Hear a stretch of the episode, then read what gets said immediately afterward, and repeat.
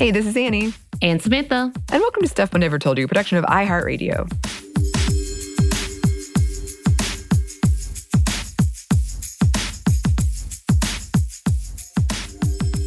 Annie, I have a question for you. Okay. Do you remember your first job? And do you remember your pay for that first job?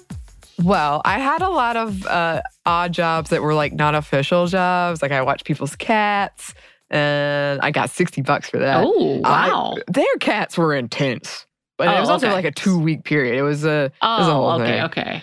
Yeah. And then I like, I would rake lawns and like do stuff like that. I get like 40 bucks for that. It's pretty good. Um, I worked at a dentist's office as maintenance. I think I got like 40 bucks for that. It's like a one time thing. Like, Oh, I guess I, okay. what I'm saying, oh, I did it multiple times, but it was like Okay, not but they were never taxed. Right. Okay. My first like job job, uh, I guess was uh, I worked in retail.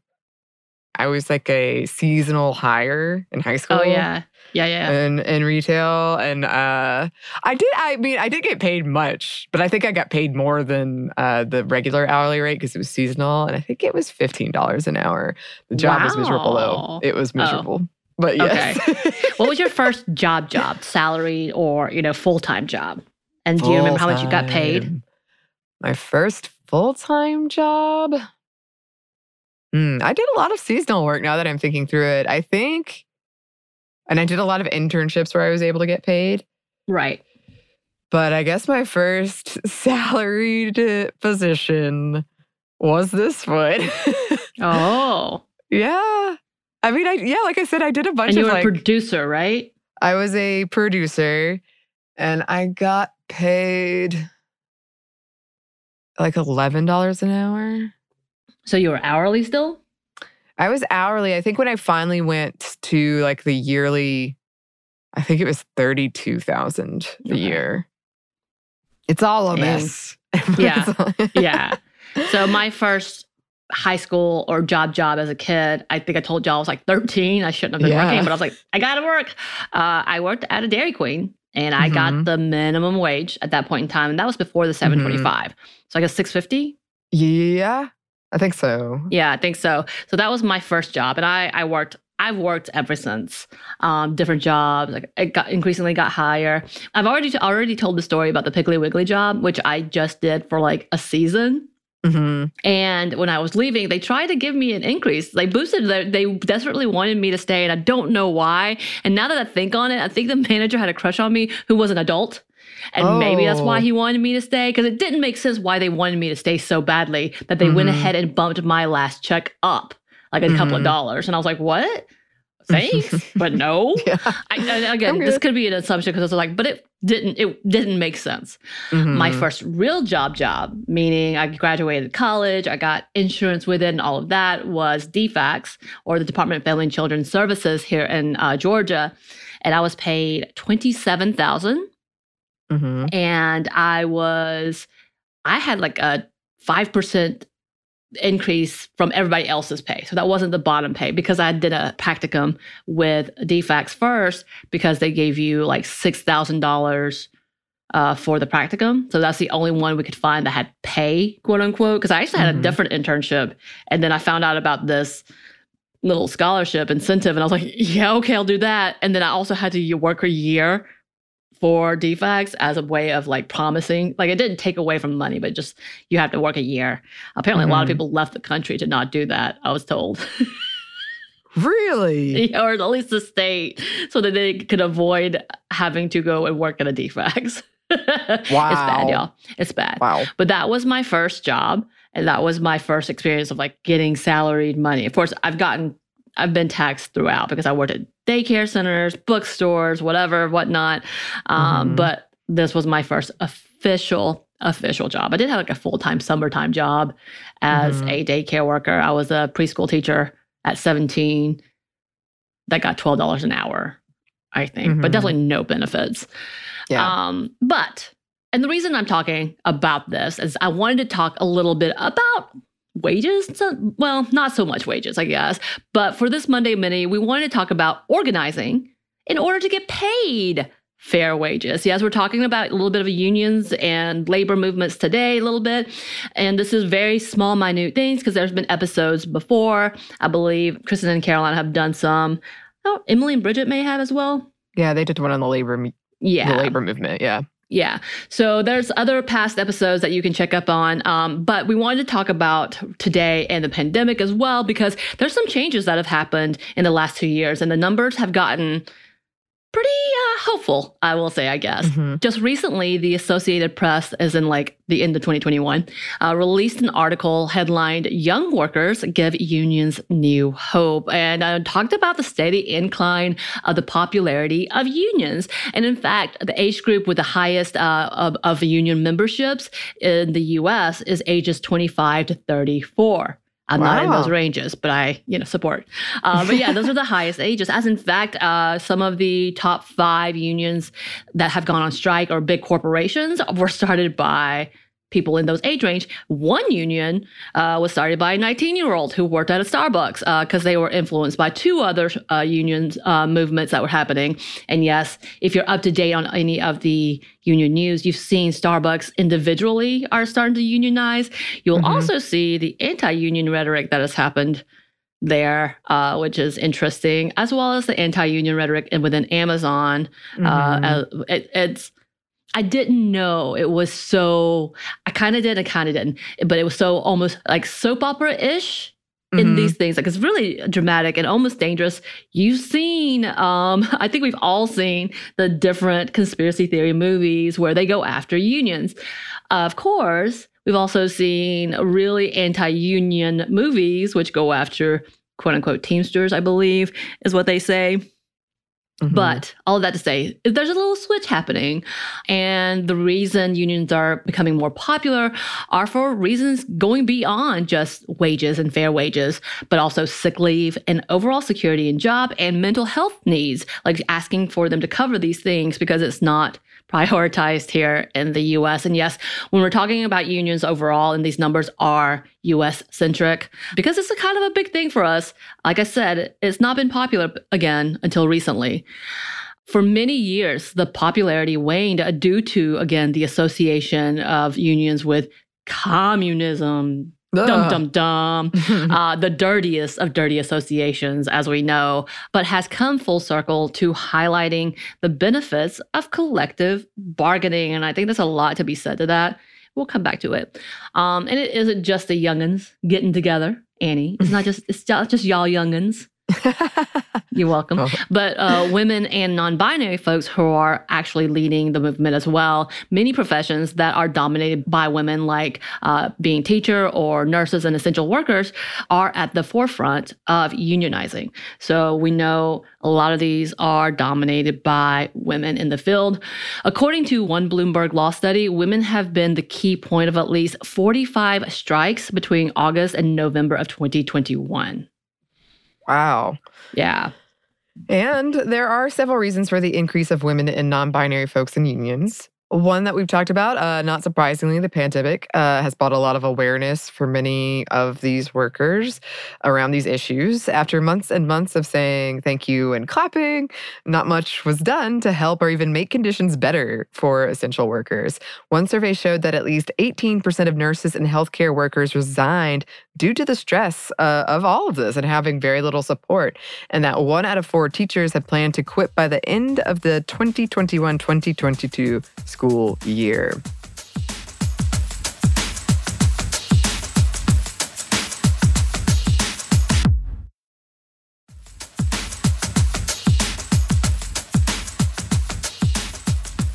And another factor to this increase in unionizing is due to inadequate healthcare. Uh, we know that the pandemic has killed millions of people, and yet many of these essential workers don't have access to proper healthcare. Uh, in the US, insurance and healthcare are linked to full time employment, which allows for big corporations to skirt around actually giving adequate healthcare coverage, um, and typically not at all. And I know that's something you and I have discussed experiencing. Yeah, we have talked about the fact that they're contract employees, so therefore they don't have to be covered. Uh, Part time employees that typically don't have to be covered. The whole Affordable Health Care Act, which happened under the Obama administration, got pretty decimated uh, over the last administration, the Trump administration, and really, really hurt those who could have benefited and could and, and there's still coverage now. I think Biden administration come through and try to beef it up a bit, I guess. But it's been a big issue since then because yeah, they're working in these uh, climates, and not only do they not have health care, they also don't have time off and will not get paid, so they don't get sick leave either. So all of these things were big factors of, especially when people were diagnosed with COVID, uh, couldn't work. They're like, what are we? And then weren't getting paid. So those are two big factors in that as well that's a whole different conversation outside of just unionization. But that was a part of the reason that people are starting to sign on because they're seeing, oh God, this is really up. What can we do? So, and when it comes to collective mindsets, women and folks are more often the ones to bring that together. If we look at a family setting, the matriarch has the responsibility to do what is best for them as a family. And we've seen that play out in work settings as well. They're doing what they have to, not necessarily for the collective of the employees. I'm not talking about that, but their families and doing the hard things like unionizing uh, is one of those things, keeping their family safe at all costs, including the fact that if they are on sick leave and they don't have pay coverage for that, they can't provide for their family, which is already a whole big conversation. If they're no longer employed at a place, they may not have coverage. And because that coverage, healthcare coverage, is typically linked to the jobs, it also affects the kids. Yeah, y'all, kids aren't covered unless you have uh, insurance through your job. So for mm-hmm. those out of state, out of uh, U.S. area, they're probably like, "What the hell is wrong with y'all?" You yeah. are correct. There's something yeah. wrong here. And they are doing the work and it's working. The overall approval rating for unions has hit its all time high since 1965. So for almost 60 years, uh, and that's in the US, with at least 65% of the US approving of unionizing. And within those numbers, women were at 67 to 70% in support for unions. So women are at the top and we're like, yeah, this is not working. Give us money. yes. And yes, it does work. According to the National Women's Law Center, women who are in unions are likely to make around $205 more per week, or 24% more, than those who are not a part of unions. And that may also be due to the level of wage transparency, which we also talked about often on this show. In the NWLC report, it states union pay transparency helps to interrupt a culture of secrecy around pay that often makes it extremely difficult for individual workers to prevent or discover disparities. In one powerful example, Wisconsin teachers began to see a gender wage gap where there had been none before after the state passed Act 10, a bill weakening teachers' unions' ability to set pay. Before Act 10 passed in 2011, teacher salaries were set on a publicly available schedule. After Act 10 passed, unions could only negotiate base salaries, and further negotiations were left to individuals. Without collective union negotiation power and wage transparency, women began to fall behind. Right. I thought that was such powerful statement in itself. And yeah, we talk a lot about why it's so important that we talk about our salaries. And Annie and I are trying to figure out our base salary and going to other people who are similar situations like us because we're like, what? Because the fact of the matter is, one of the ways that corporations have been able to do this is not only trying to tell you not to discuss your salaries with others, keeping it private as if it's a privacy law, which is not true. That is not a thing. That is not a thing. It's nope. illegal. They can't uh, put that in place. But also the fact that the job titles are skewed and yeah. all over the place. And that's a big point of contention is like, wait, so if you don't know what your job title is, you can't compare to others. So it's kind of one of those conversations of like, we need complete transparency and we all need to be on an equal footing. Hmm. Mm-hmm. and though we're seeing uh, the women come together today, historically, women have been a part of unions and labor movements for a while, including women like the Lowell Mill women, who came together and created the first union for working women in the 1830s, Mother Jones, who did an amazing job in getting uh, a lot of the mill and children in the workers' unions and labor movements, Grace Lee Boggs, whom uh, is one of my heroes and a giant face in the labor movement as well, as well as Dolores Huerta which we actually have a, a pot. I think uh, Caroline and Kristen did one on that, right? On her. Yep. Yep, yep, yep. Look for the Yeah. classic upcoming soon. Oh, uh, and today we are seeing more labor movement activists like Ai-jen Poo, and with the first woman president of the American Federation Labor and Congress of Industrial Organizations, the AFL-CIO. When you see those uh, letters together, you're going to know what I'm talking about. Which is the largest U.S. union federation. Liz Shuler, who again has made history as the first woman president. Uh, we hope to see bigger change and more advocates that will help the whole. And that's kind of that big conversation, and which is why we don't like anything that looks like socialism, which is the conversation. And yes, and of course, you know, representatives like uh, Bernie Sanders really brought out some of the big focal points of why this is important and what unionization is. I did have a friend, Annie, who their dissertation was on unionization within chicken farms and it was really really interesting and he he had a lot of deep perspectives of it um, and i love talking to him because i was like why why would they be against being in unions? I don't understand. And uh, even talking to my sister who is a teacher uh, she's a part of a union and we talked about some of the things that's important and why uh, some of the past laws were really, really damaging, and why unions work. Um, for the for Georgia, I don't know if you remember this.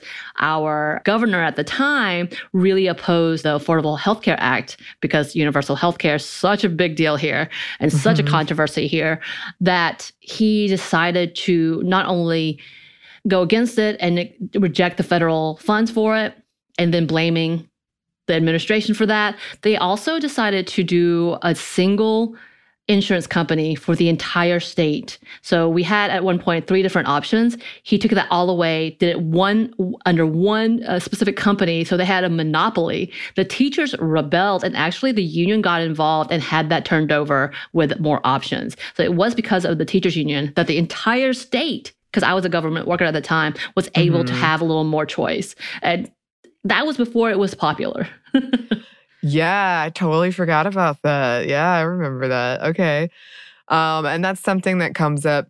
Georgia's a right to work state. mm-hmm. So in the acting community, it's such a weird conversation, but it's it's kind of implied you should never join here in Georgia, you shouldn't join SAG, which is Screen Actors Guild, the union, Right. until you're big enough to join it. Because otherwise Right. they're not gonna hire you. right. Which is weird. Right. Yeah. The right to work was one of the big uh, fights against unions uh, that the government placed. Uh, there's a lot of things that happened in, under the Supreme Courts that actually also weakened unionization.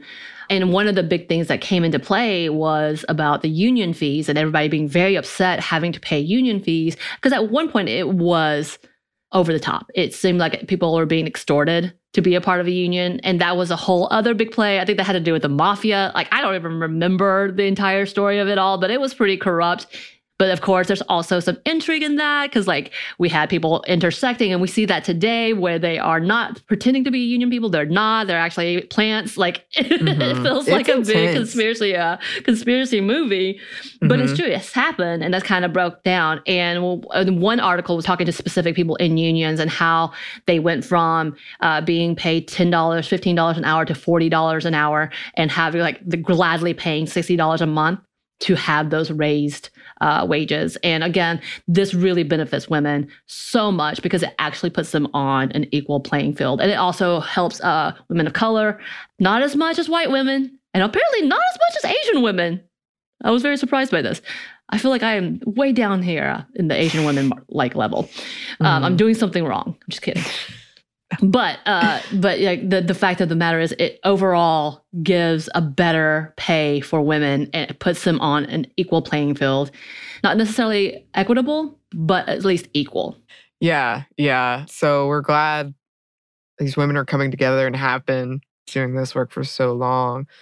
And it's not just here in the US. We did we have recently talked about in other other countries as well. So as always, listeners, if you think there is there's someone we should talk about in these segments, or if there's a movement you'd like to highlight, anything about unionization, please let us know. You can email us at Stephanie at momstuff at iheartmedia.com. You can find us on Twitter at momstuff podcast or on Instagram at stuff I never told you. Thanks as always to our super producer, Christina.